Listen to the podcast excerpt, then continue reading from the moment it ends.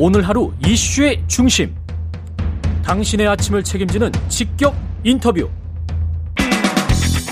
여러분은 지금 KBS 일라디오 최경영의 최강 시사와 함께하고 계십니다. 네, 새 대통령 취임과 함께 국회에도 어제부터 여야가 바뀌었습니다. 예.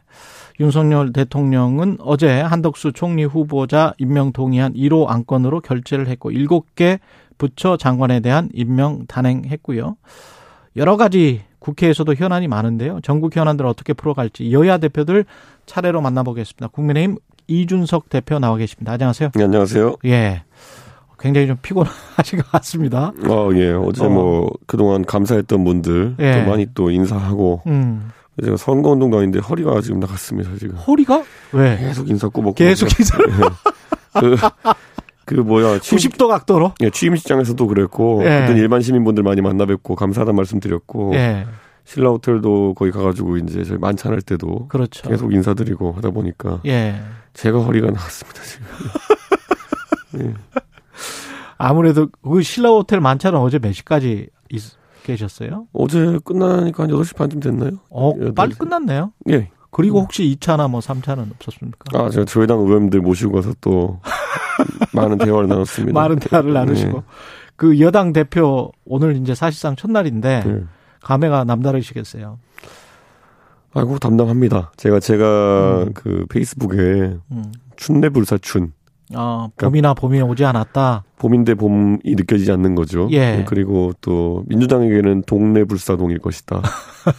겨울인 것 같은데 저 사람들은 겨울같이 행동 안 해요. 아. 예. 그러니까 겨울이라는 건 민심에 좀 어, 차가운 어떤 그 심판을 받아서 아. 5년 만에 정권 교체를 하게 된 것인데 어, 우리 당은 우리 당대로 여당이지만 소수 여당이고 음. 민주당은 거대 야당이기 때문에 아직까지 이 역할 전환이 체감이 안 되는 것 같습니다. 아, 그 민심은 국민의힘이 봄이고 민주당이 겨울이어야 되는데 지금 거꾸로인 게 아니냐? 음, 선거 결과는 그렇다는 거죠. 예. 네. 그런데 기세 등등하게 인수위 기간 동안에 예. 민주당이 오히려 입법 독주를 시행하고 예. 그런 걸 보니까 예. 저분들도 좀 적응하는데 오래 걸리는 것 같습니다. 아 인지 부조화가 생기고 있는 게 아니냐 이런 말씀이신 것 같아요. 그리고 막 이재명 후보는 두 달도 안 돼가지고 이제 선거 네. 출마하지 않나. 아. 뭐 약간 이상합니다. 약간 뒤에 그 안 그래도 여쭤보려고 했는데 이재명 네. 후보의 출마에 관해서는 어떻게 생각하십니까? 그러니까 명분이 없어요. 명분이 없다. 네, 그러니까 하필이면은 음. 원래 보궐이라는 거는 뭐 다른 곳에 나오면은 음. 중량감 있는 후보 나갈 수도 있지만은 이번에는 본인이 최대 치적이라고 항상 홍보했던 음. 대장동이 포함된 성남 분당갑이 나왔으면은 거기 안 나가는 게 좀 이상하거든요. 오히려 거기에 나왔어야 됐다. 명분이 아니, 설려면 아니 이게 예를 들어서요. 네. 누가 제가 예를 들어 상계동에 지금 있는데 예, 그렇죠. 상계동이랑 예를 들어서 분당이 같이 보궐에 나왔다. 어. 그럼 상계동 안 나가고 제가 분당 가면 이상하거든요. 그렇죠. 예. 네. 아무리 상계동이 어려운 지역구인 관계없이. 음. 그런데 이재명 후보는 분당에 본인이 치적도 그렇게 많이 만들었다고 하고 음. 또 순회동이라고 하면은 본인이 분당에서 살았던 기억 아닙니까? 그리고 또 거기서 많은 부차적인 추억도 있고 맛있는 것도 많이 드시고 음. 소고기도 드시고 이렇게 했던 추억도 있는데 그다 버리고 이제 갑자기 계양으로 간다는 거죠. 예. 저는 약간 의아했습니다. 인천 계양 을을 선택한 거는 어떤 이유라고 보세요? 그러니까 이런 거죠. 그러니까 음. 어떤 분들은 이게 사실상 무슨 뭐 대선의 2차전 성격이냐 음. 아니면 뭐 안철수 후보와 그리고 뭐 이재명 후보 간의 대리전이 아니냐 뭐 이렇게 얘기하는 분도 있거든요. 예. 아니 대리전은 둘이 맞붙던 지야 대리전이고요. 음. 아니면은 둘이 좀 상대방이 어려운 지역구에 가가지고 도전을 한다든지 예. 이래야 정치적 의미가 큰 선거죠. 험지 출마라든지 이런 게 있어야지. 음. 그런데 지금 분당 갑은 뭐 그 정도까지는 아니지만은 어쨌든 우리 당 현역 의원이 있던 곳이고 예. 계양 을은 역대 선거를 봤을 때 항상 민주당 초강세 지역이었습니다. 송영길 전 대표가 있었고 그렇죠. 예. 그렇다고 한다면은 과연 이게 어떤 정치적 의미를 부여해야 되는 선거냐. 음. 그냥 두 분이 각자 나온 것은 험지 출마라고 보기는 어렵거든요. 두 사람 다? 두 사람 다. 아, 안철수 대표도 그렇게 생각을 하시는군요. 근데 안철수 대표, 안, 안철수 인수위원장에게는 전략 공천을 해주지 않았나요? 단수죠, 단수. 단수로? 예. 전략 예. 공천하고 단수 공천 좀 다릅니다. 예. 그 결정에 관해서는 어떻게 생각하세요, 그러면? 뭐 제가 한 결정이니까 뭐 제가 어떻게 생각하겠습니까? 네. 그 나중에 정치 지형 뒤에 나올 질문들을 앞에 지금 다 해버려 음. 가지고 네. 이왕 나온 거니까 계속 네. 여쭤볼게요. 어차피 다른 건 오늘 예. 별로 재미가 없더라고요. 사실 그래요. 예, 예, 예, 예. 사람들이 생각할 때 나중에 그 이준석과 네. 안철수가 당권을 가지고 분명히 경쟁할 것이다. 음. 그 생각을 하잖아요. 네. 근데 이제 단수 공천을 스스로 결정하셨다고 지금 말씀을 하셨잖아요. 네. 그게 함의하는 게 뭘까요? 이런 거죠. 뭐 음. 이런 거 톰과젤이라고 제가 저희 묘사했던 적이 있는데. 그랬었죠. 네. 그 안철수 대표가 저는 국회의원 한번 하려고 정치하시는 건 아닐 거라 봅니다. 이제 앞으로. 예. 예. 그렇지만 이번에 국회의원 선거에 도전하신 거는 예. 당내에서 역할을 이제 찾고 계신 거거든요. 그렇죠. 예. 근데 당 대표라고 하는 거는 거꾸로 나중에 당권이라는 걸좀 경쟁하려 그러면은 음. 적극적으로 당내에서 활동을 해야 됩니다. 음. 그래서 아마 이번 보궐선거의 의미는 안철수 대표가 이제 당에 들어와서 처음으로 이제 이 거대 양당에 이제 공천을 받고 출마하는 것일 테고요. 그 이후에 이제 본인이 당내에서 이런 그 정치적 역량을 어떻게 보여주느냐 그 부분에 사람들이 관심이 가는 거지. 그렇죠. 예, 저는 뭐 출마 자체가 아주 관심을 갖는 큰 선거는 아닐 것이다 이렇게 봅니다. 나중에 이번 지 선거 과정에서도 김은혜 경기지사 후보도 그렇고 여러 가지로 윤심이 지금도 그렇고 앞으로도 좀 작용을 할까요? 국민의힘에 윤심이라기보다는요. 저희가 음. 이번에 광역단체장 선거는 전부 다 그 경선을 거의 다 시행했거든요. 예. 일부 지역 빼고그는요. 그렇기 때문에 당심이죠. 당심이다. 당원들의 마음이 크게 작용했다. 음. 이렇게 보는 거고 그러다 보니까 민심에서 다소 우세가 있었던 걸로 보이는 음. 유승민 어, 전 대표를 꺾고 예. 현재 김은혜 의원이 공, 경선을 통해서 공천받은 거거든요. 예. 그 저는 이게 앞으로 어, 우리 당에서 정치하려면은 당신과 민심을 다 살피면서 정치를 해야 된다라는 음. 강한 시그널이다 이렇게 봅니다. 취임사는 짧고 굉장히 뭐랄까요 특징이 굉장히 두드러졌다 이렇게 저는 평가를 하는데 어떻게 보세요?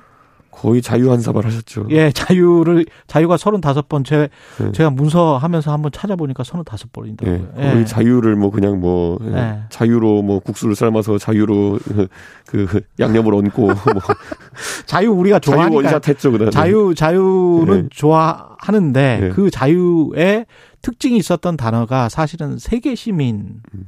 자유를 수화하고자 하는 세계 시민이라는 그 단어도 굉장히 특징이 있었고 굉장히 정상적인 표현이거든요. 예. 보통 대부분의 우리나라를 제외한 다른 나라들도 세계 음. 시민으로서 역할을 취임사에 강조하는 경우 더러 있습니다. 근데 저는 정말 처음 봤어요. 우리나라에서는 이번에. 보통 예. 우리나라를 항상 그 제가 이제 외국 외교관들과 얘기할 때도 음.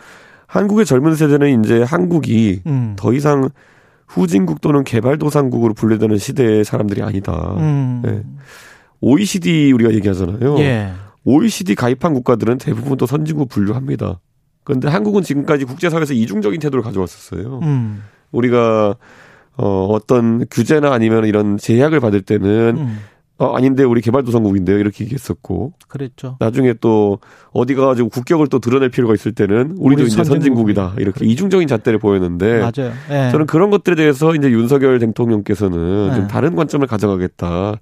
우리가 당당하게 이제 국제기구의 분담금 같은 것도 많이 내고 대신 국제사회에 그만큼의 영향력을 내세워야 되는 것이고 음. 이런 것도 있습니다. 우리는 동아시아에서 가장 선진적인 민주주의를 구축했다 라고 음. 항상 어디 가 자평합니다. 그렇죠. 교과서에도 예. 그렇게 써놨어요. 아 교과서에도 있습니까? 예, 그래, 그래 놓고는 예 를 들어 예. 홍콩 민주화 운동이라든지 아니면 그 우크라이나 분쟁이라든지 이런 것들에 대해서는 적극적인 국제적 역할을 하겠다는 얘기를 잘 안 해요.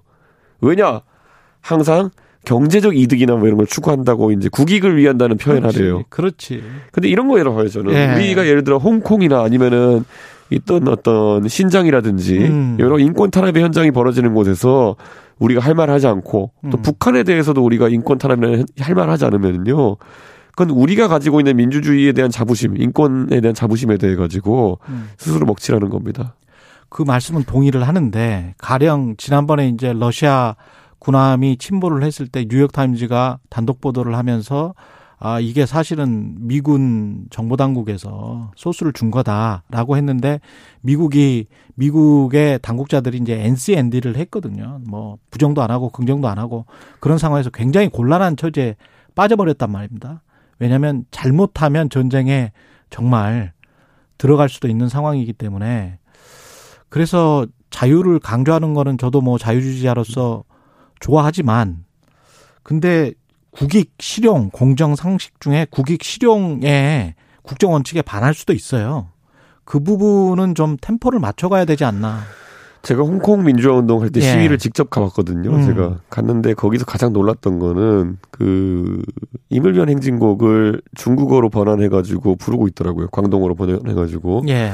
그러면서 제가 이제 한국 사람이 갔으니까 그 사람들이 얘기했던 거는 한국이 이제 그 민주주의 있어가지고 동아시아 선진국이고 그렇다고 했을 때 어, 자신들은 광주 민주화 운동 같은 경우도 많이 듣고 배웠다. 음. 그 광주 민주화 운동의 나라인 한국에서 홍콩 민주화 운동에 대한 지지를 해달라. 네. 이렇게 얘기했는데 그 당시에 한국의 정당들은 외면했어요. 제가 그 당시 속해 있던 바른미래당 정도만 기억, 응답했는데. 네, 기억나. 네. 전 이렇게 생각해요. 우리가 음. 국익을 따지는 순간부터, 음. 그러니까 민주주의와 인권은 절대적인 가치거든요. 음. 국익을 따지는 순간부터 문제가 있고, 저는 러시아 문제 같은 경우에도 저희는 당사에도 이제 우크라이나 국기를 쏘기도 했고 음. 제가 좀당 대표인데 지금 제가 오늘도 이 배지를 차고 왔거든요. 배지. 예. 예, 우크라이나, 우크라이나 국기. 국기 배지를 차고 예. 왔는데 저는 우리가 힘들 때 국익이란 논리로 어, 도움을 안 주는 나라가 있다면 섭섭할 것처럼 음. 우리도 만약 국익이라는 애매모호한 표현으로 이렇게 다른 나라에 대해서 외면한다고 하면은 음. 우리는 사실 굉장히 부끄러운 행동을 하는 걸지도 모릅니다.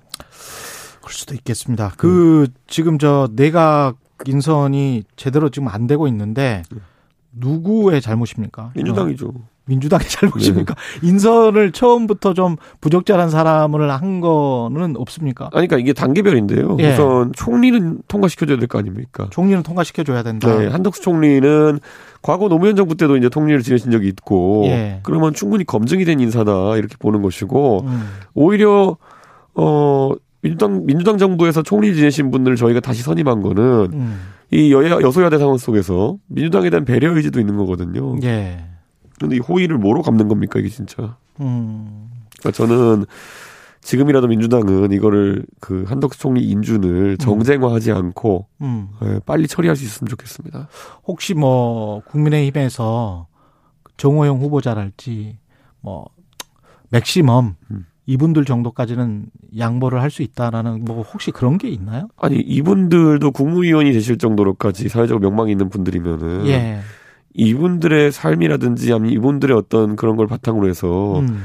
어떤 정치적 거래를 한다는 거는 굉장히 뭐 부적절해 보입니다. 개별 장관 후보자마다 그렇죠. 채택이냐 불채택이냐 그렇죠. 예. 그렇기 때문에 아마 문재인 정부에서 이제 임명 가객을 이제 많이 했던 걸로 많은 음. 분들이 이제 기억하는데 어, 부적격 의견을 안고 저희가 임명을 강행할 수도 있는 거고요. 음. 그 상황에 따라 다르겠지만은 적어도 누구를 어, 내려주면 누구를 통과시켜주겠다는 그런 어떤 정치적 거래라든지 예. 이런 것들은 좀 앞으로는 대한민국 정치에서 좀 나오지 않았으면 좋겠습니다. 그냥 한동훈 후보자도 그냥 할 것 같고 지금 분위기를 보니까 그죠? 아니 예.